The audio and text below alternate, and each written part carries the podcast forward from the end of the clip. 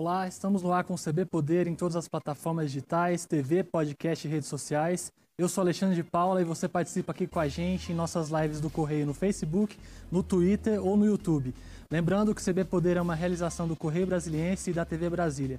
Aqui no estúdio com a gente hoje, Celina Leão, secretária de Esporte e Lazer do Distrito Federal. Bem-vinda, secretária, muito obrigada. Boa tarde, Alexandre. A gente sabe que houve várias medidas de afrouxamento em relação à pandemia também no esporte, para a liberação de algumas práticas. Como é que tem sido a fiscalização dessas medidas e o que, que a Secretaria tem feito para garantir a segurança nas medidas que competem à, Secretaria de Esportes? Olha só, é importante lembrar, Alexandre, que todas as medidas elas aconteceram de forma programada.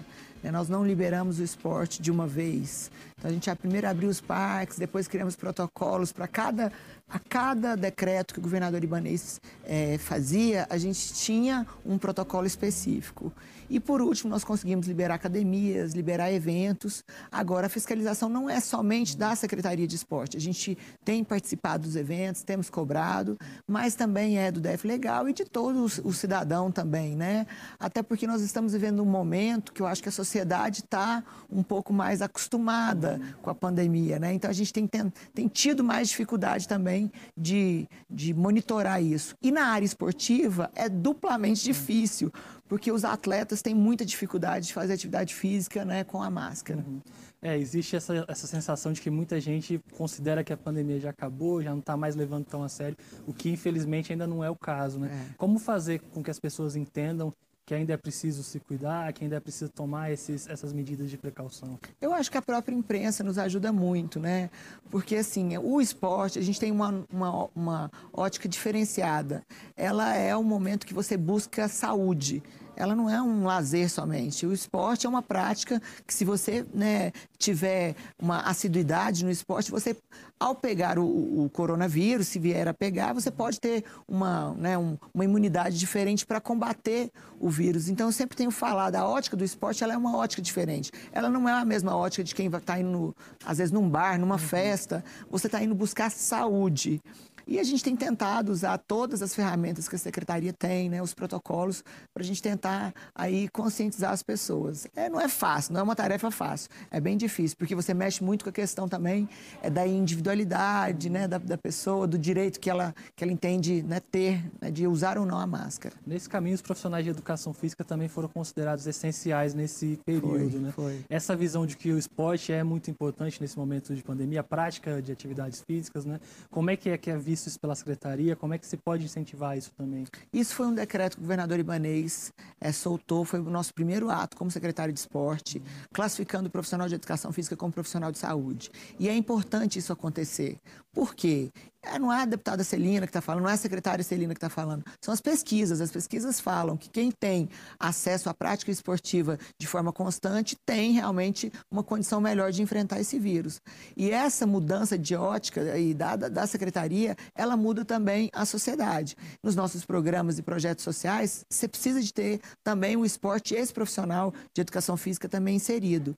Basta se dizer que agora nós, nós temos um público-alvo que são as pessoas maiores de 60 anos que estão procurando né, acessar o esporte com segurança e qualidade para ter uma saúde melhor. E, secretário, existe algum ponto que ainda tem a restrição que possa ser revisto, alguma ação que, que ainda não deu para liberar? Olha, a gente tem tentado agora liberar, por último, os nossos, as nossas vilas olímpicas, né, os nossos centros olímpicos, é, mais por conta da burocracia. E, e, nós pegamos também a secretaria no momento de vencimento de todos os contratos, né? Mas a nossa vontade realmente é de reabrir, inclusive, os centros olímpicos.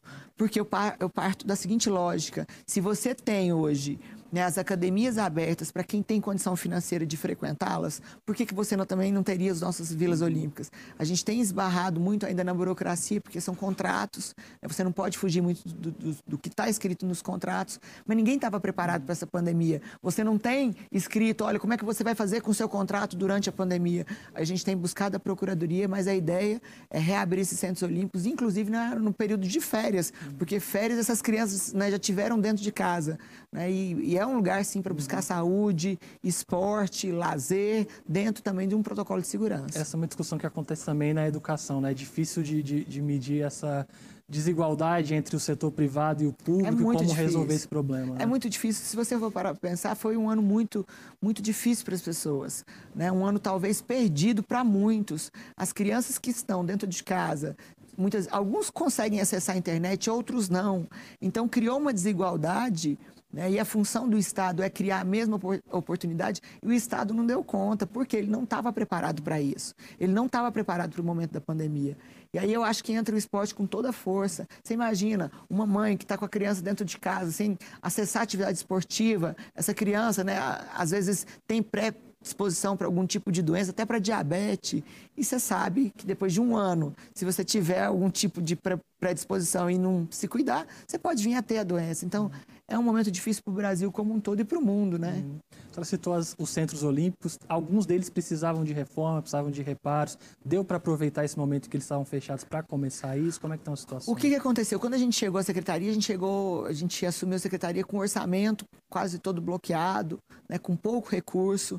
Nós fizemos uma peregrinação na Câmara Legislativa, é, conseguimos buscar, inclusive, algumas emendas é, do governo federal que estavam sendo perdidas, organizamos orçamento, liberamos orçamento para que a gente pudesse começar a reorganizar a casa. Muitos dos centros já passaram por reparos, mas nós já conseguimos, com orçamento federal, né, agora, e vamos soltar na semana que vem a licitação de três piscinas olímpicas que jamais tinham passado por reforma é, e a manutenção e reparo de todos os centros olímpicos, que são obras mais, mais fáceis. Né? A gente também já conseguiu recurso e o engenheiro já levantou todos os laudos. Então, eu acho que até fevereiro todos os nossos centros olímpicos estão, estarão aptos. Aquelas reformas estruturantes, que são de piscina e tal, aí com certeza a gente fala de um, de um prazo um pouco mais ampliado, né? que é uma obra maior. Em um momento como esse de pandemia, o orçamento acaba sendo revisto e algumas áreas sempre sofrem mais. É... Cultura é um exemplo, o esporte também. Exatamente. Como driblar isso? É, esse caminho de buscar recursos do governo federal ou do, das emendas, é, é essa a solução? É essa a solução. Eu fiz um café da manhã para os nossos,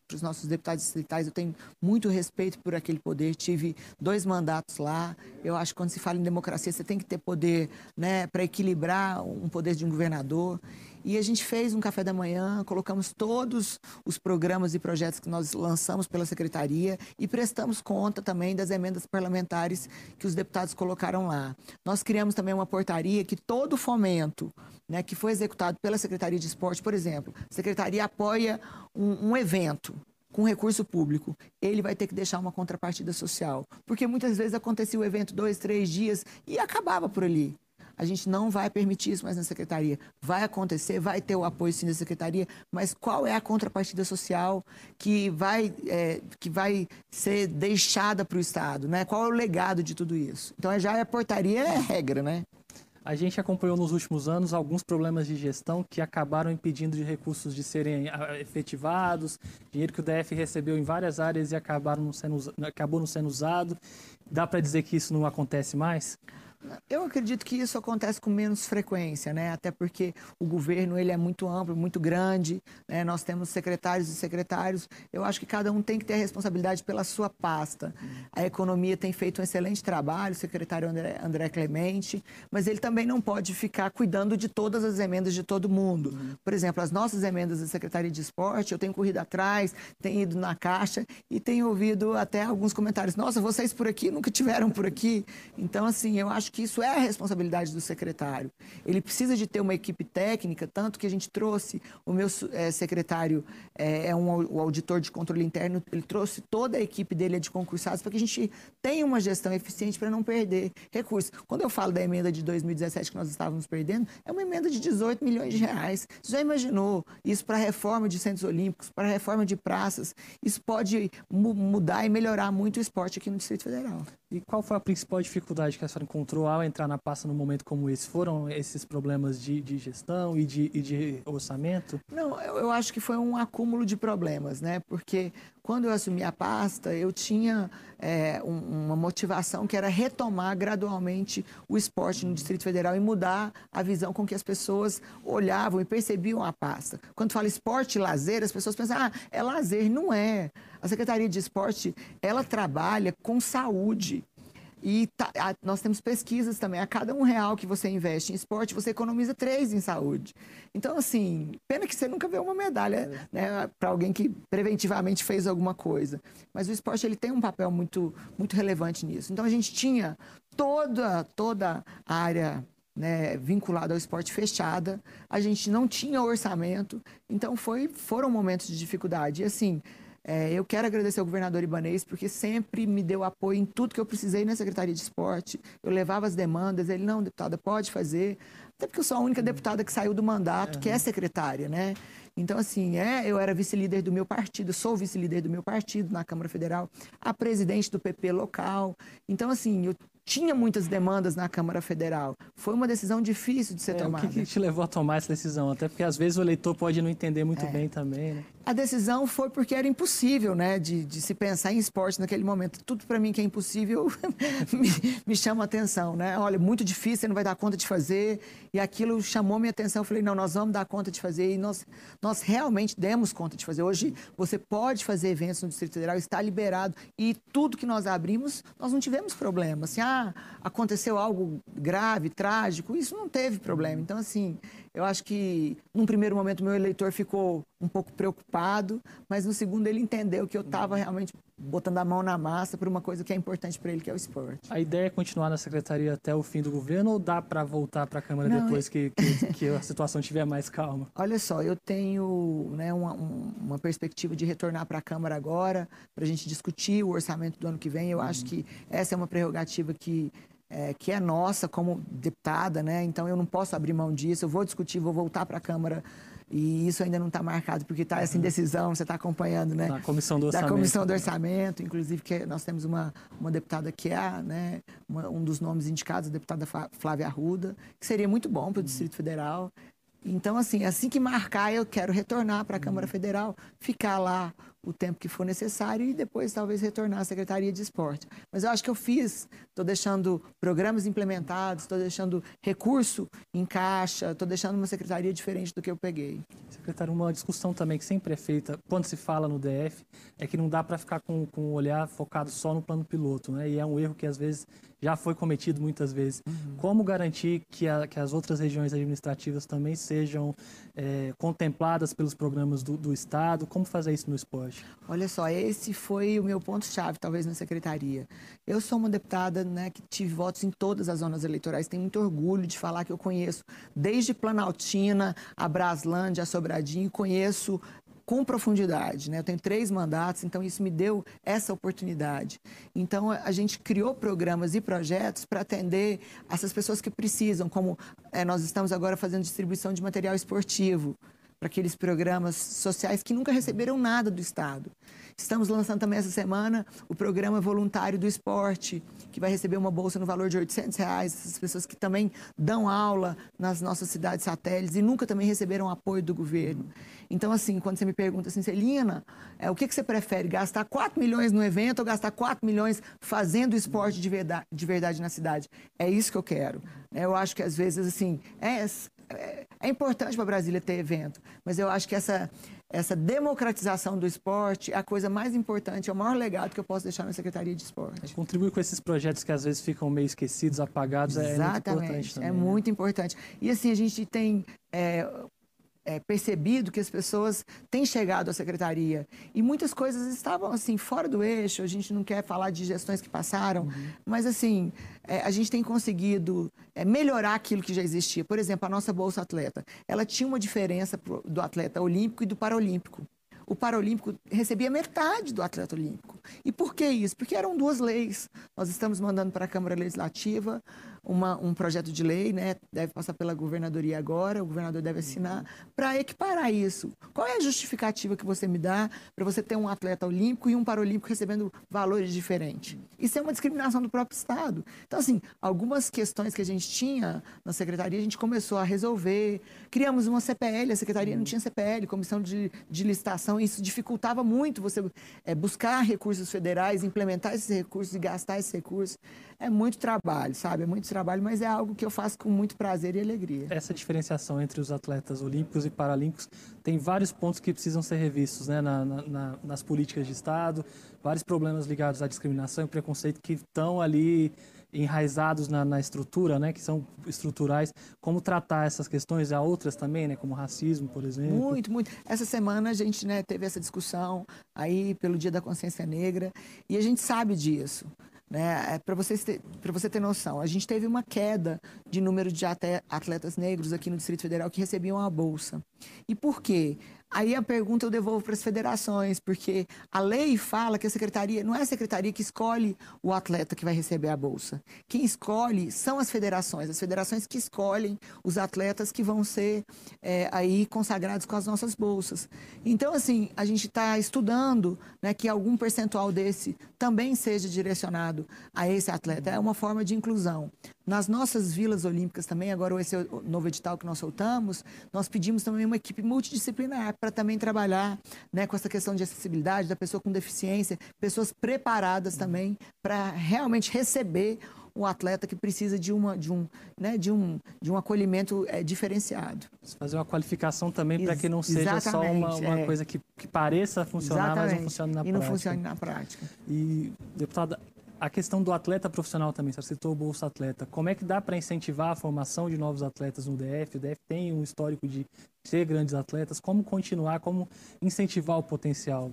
Olha só, eu acho que são vários os caminhos. Eu acho que as nossas vilas olímpicas, elas, elas são a, o, o tesouro para buscar esses atletas. Porque quando, e eu tenho conversado muito com o secretário de Educação, que teve a oportunidade também de ser secretário de Esporte, tem essa vivência, uhum. é um grande amigo, Leandro, para que a gente possa integrar também aqueles atletas que se despontam nos CIDs, que são é os nossos né, centros integrados também de, de, é, de, práticas esportivas da educação, que eles sejam encaminhados também para as nossas vilas olímpicas, para que a gente possa tirar os, os, os, os talentos é, daquela vila olímpica.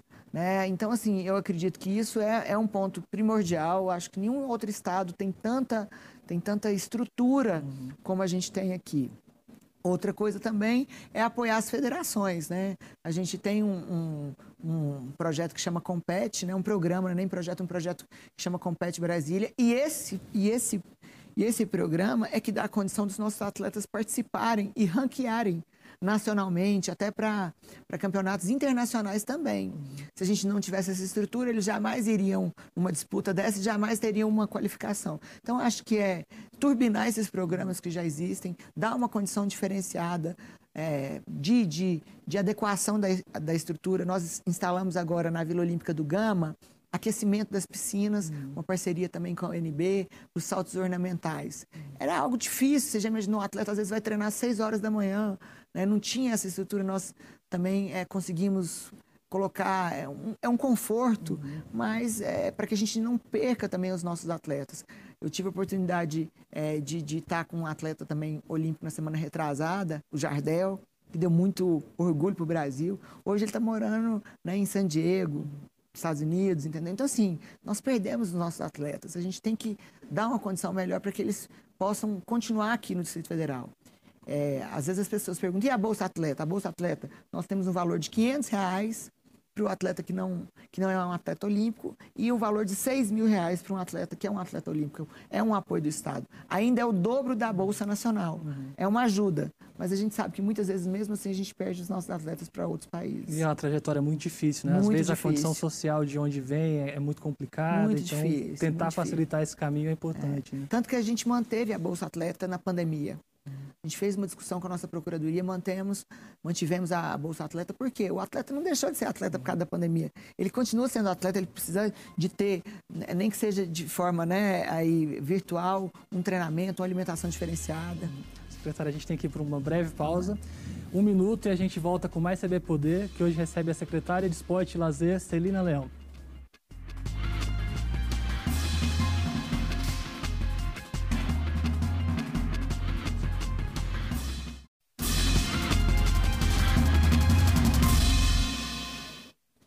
Voltamos com o CB Poder, que hoje recebe a secretária de Esporte e Lazer, Celina Leão. Secretária aqui na, nas nossas lives, o Marcelo Lemos perguntou quando que as competições vão poder voltar a acontecer de fato aqui no Rio. Nossa, estão acontecendo todas. Assim, quando eu acho que ele, a pergunta dele é ser com o público, né? É, pode ser. A gente tem discutido essa questão de público muito com o próprio Ministério Público, né? Nós não queremos assim uma cena, você imagina, daquele tanto de gente, né? E é difícil, difícil até controlar. Né? Controlar. E outra coisa, quando a gente faz uma competição, esses dias para trás nós fizemos uma competição, nós tínhamos mais de 500 atletas e o, o, atleta ele fica liberado de usar a máscara na competição, senão ele não dá conta. Então quando você vê, você acha, ah, tumulto, aquele tanto de gente. Então ainda é um momento muito delicado. É, a gente tem tentado discutir isso, mas todos os eventos estão liberados. A gente está com a Copa de Futebol Feminino acontecendo, a, a, o Candangão aconteceu e vários outros é, campeonatos estão acontecendo no Distrito Federal, com um público reduzido, não pela nossa vontade, mas pelo momento. E essa discussão do público não dá para acelerar, né? Ela tem que ser tomada com cautela. É, a gente está discutindo, por exemplo, começamos uma discussão com o Ministério Público para pensar em ah, como é que vai ser, seria liberar público no estádio.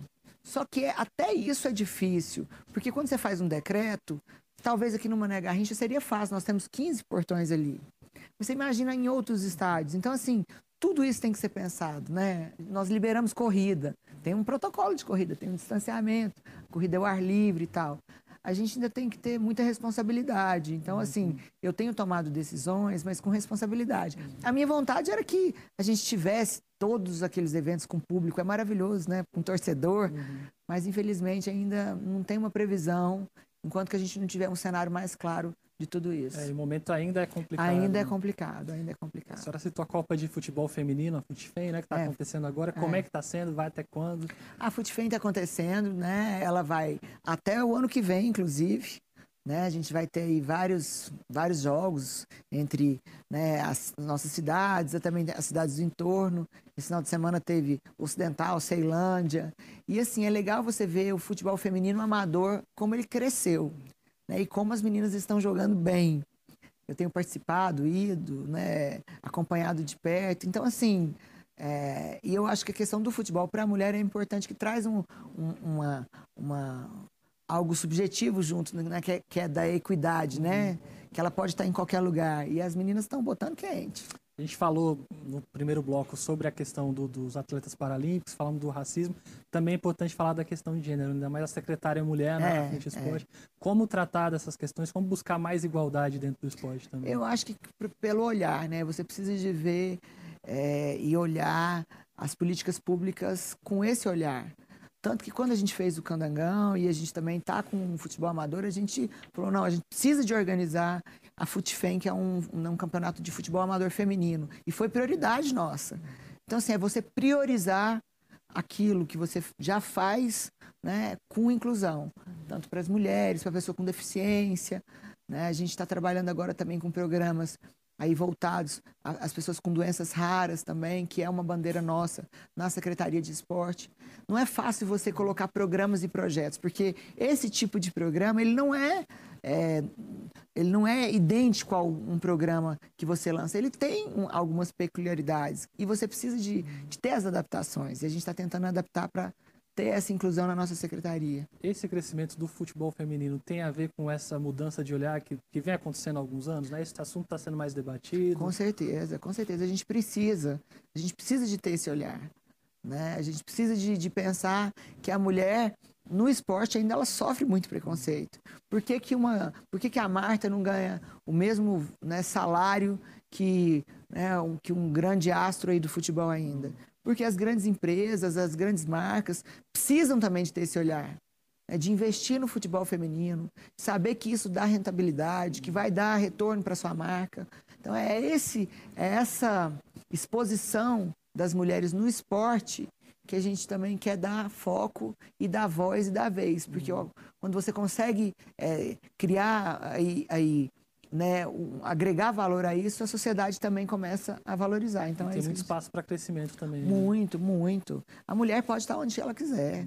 Uhum. É na canoagem, é no boxe, é no futebol. Uhum. Né? Então, é claro que nós, nós não temos a mesma força física, muitas vezes, do que um homem que está classificado como um atleta profissional também. As atletas nossas profissionais, às vezes, são mais fortes do que muitos homens.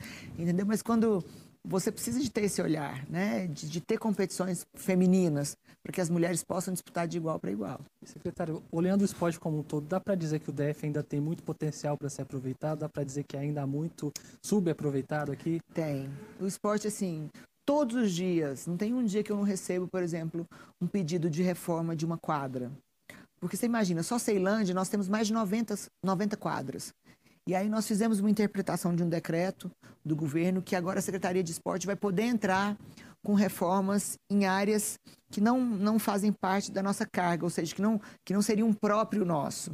Eu vou poder reformar praças em Ceilândia, eu vou poder reformar praças em Sobradinho. E isso foi também um trabalho que nós fizemos com a nossa Procuradoria, para que a gente tivesse acesso, porque antes não tinha essa percepção. Você imagina, você é secretário de esporte, só pode fazer obras novas. Hum. Olha, nós temos 90, 90 praças para reformar só em Ceilândia. Então, assim, tem muita coisa ainda para fazer. Né? Nós firmamos um, um, contrato com o BRB e vamos também é, disponibilizar profissionais de educação física nesses locais. Hum. Né? Esse do voluntário, eu tenho certeza que nós vamos conseguir colocar mais gente para poder dar né, um, um, uma atenção diferenciada para as pessoas que buscam esse equipamento esportivo. É, eu sou uma mulher que sonha muito. Eu quero sonhar com o Distrito Federal daqui a dois anos, onde você fala assim, eu quero fazer esporte. Aqui do lado da minha casa tem, tem um voluntário, a praça está reformada, está tudo organizado e eu vou ter uma saúde melhor. Assim, é esse o sonho, né? E a gente está trabalhando muito para que isso aconteça. Tem um programa da Secretaria também que está em desenvolvimento, o Mutirão do Esporte. Como é, quando vai sair? Como é que vai funcionar também? O Mutirão do Esporte, nós já firmamos o convênio com a FUNAP e nós estamos agora em processo licitatório dos itens. Né? O, o FUNAPeiro, que são as pessoas que estão aí, os egressos, né? ou alguns ainda até que, cumpri, que cumprem aí, né, pena é, no nosso sistema prisional, vão reformar esses espaços. Nós compramos aí é, brita, cimento, tijolo, é, esses itens através da secretaria. Eu acredito que ao chegarmos nas cidades com esse né, com esse mutirão, a gente vai conseguir reformar várias praças ao mesmo tempo. Ao invés de licitar uma por uma, que fica muito mais caro e muito mais difícil de ser feito, a gente vai chegar e vamos reformar várias praças. Mas assim, tá em, agora só faltando o registro de preço desses insumos, que é cimento, brita, o convênio nós já firmamos com a FUNAP. E, secretário, futebol aqui no DF, a população gosta muito, acho que gosta. fica evidente quando tem qualquer jogo de time de Flamengo, por exemplo, é. sempre tem estádio lotado e tudo. Mas como incentivar o futebol local, que ainda sofre com muitas dificuldades, alguns problemas de gestão também nos clubes? Como é que a secretaria e o GDF podem entrar nesse, nesse jogo para desenvolver o futebol local? Olha, eu tenho muito respeito pelo nosso futebol local, porque é, muita gente fala ah, que não existe, é mentira. Nós temos grandes times aqui, nós temos os torcedores também dos nossos times. E a primeira coisa que eu fiz como secretária foi ouvir a Federação de Futebol, que é ela sim que representa todos os times.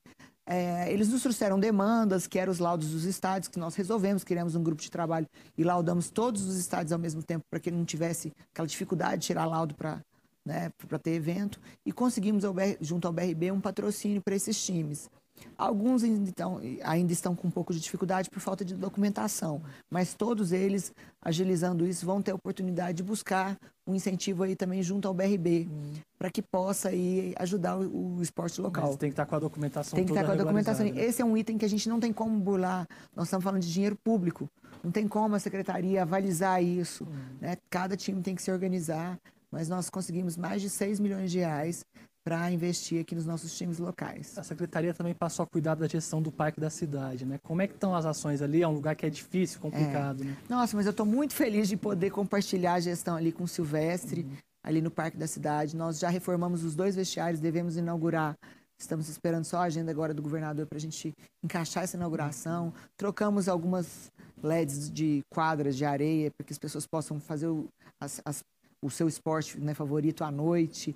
É, reformamos calçadas que nós não tínhamos acessibilidade também. Uhum. Era, era um drama você chegar numa cadeira de roda, entrar na pista. Hoje você vai conseguir chegar de cadeira de roda, entrar na pista e ir no vestiário. Esses vestiários nunca passaram por reformas desde quando eles foram é, inaugurados. Nós é, conseguimos colocar o que tem de melhor. É piso de porcelanato, tudo arrumado, né? Então, assim, a gente está fazendo uma revolução no parque. Conseguimos agora também licitar a reforma de, de todas as quadras que, que tem lá dentro de esporte. Estamos levando também uma academia que nós ganhamos do SESI para o parque, gratuita também. Então, o parque, eu acho que daqui um ano também, seis meses, você já passa lá, você já percebe a diferença. Mas eu acho que. E ali também é um lugar que precisa do apoio da população, né? ah, né? Porque precisa. esse caso de vandalismo, precisa. dificuldade, né? Precisa, até porque assim. É, é, nós estamos até trocando um, um pedaço do nosso contrato. A gente tinha muitos vigilantes no parque. A gente quer tirar um pouco de vigilante, colocar um, um, um pouco de pessoal da área de limpeza, para né, manter aquele, os nossos banheiros limpos, arrumados, né, fazer uma vigilância um pouco mais é, inteligente, né, de rondas. Nós conseguimos também, junto à Secretaria de Segurança Pública, bicicletas com policiais militares que estão prestando atendimento ali, mas o principal é a população que pode nos ajudar. Conseguimos monitoramento também de câmeras por parque, mas a população que, né, que é o grande fiscal de tudo isso. Secretária, infelizmente nosso tempo acabou. Muito obrigado Obrigada, pela entrevista. Alexandre. Obrigado, Você Poder fica por aqui. Muito obrigado pela companhia e amanhã estamos de volta. Tchau. Tá, valeu.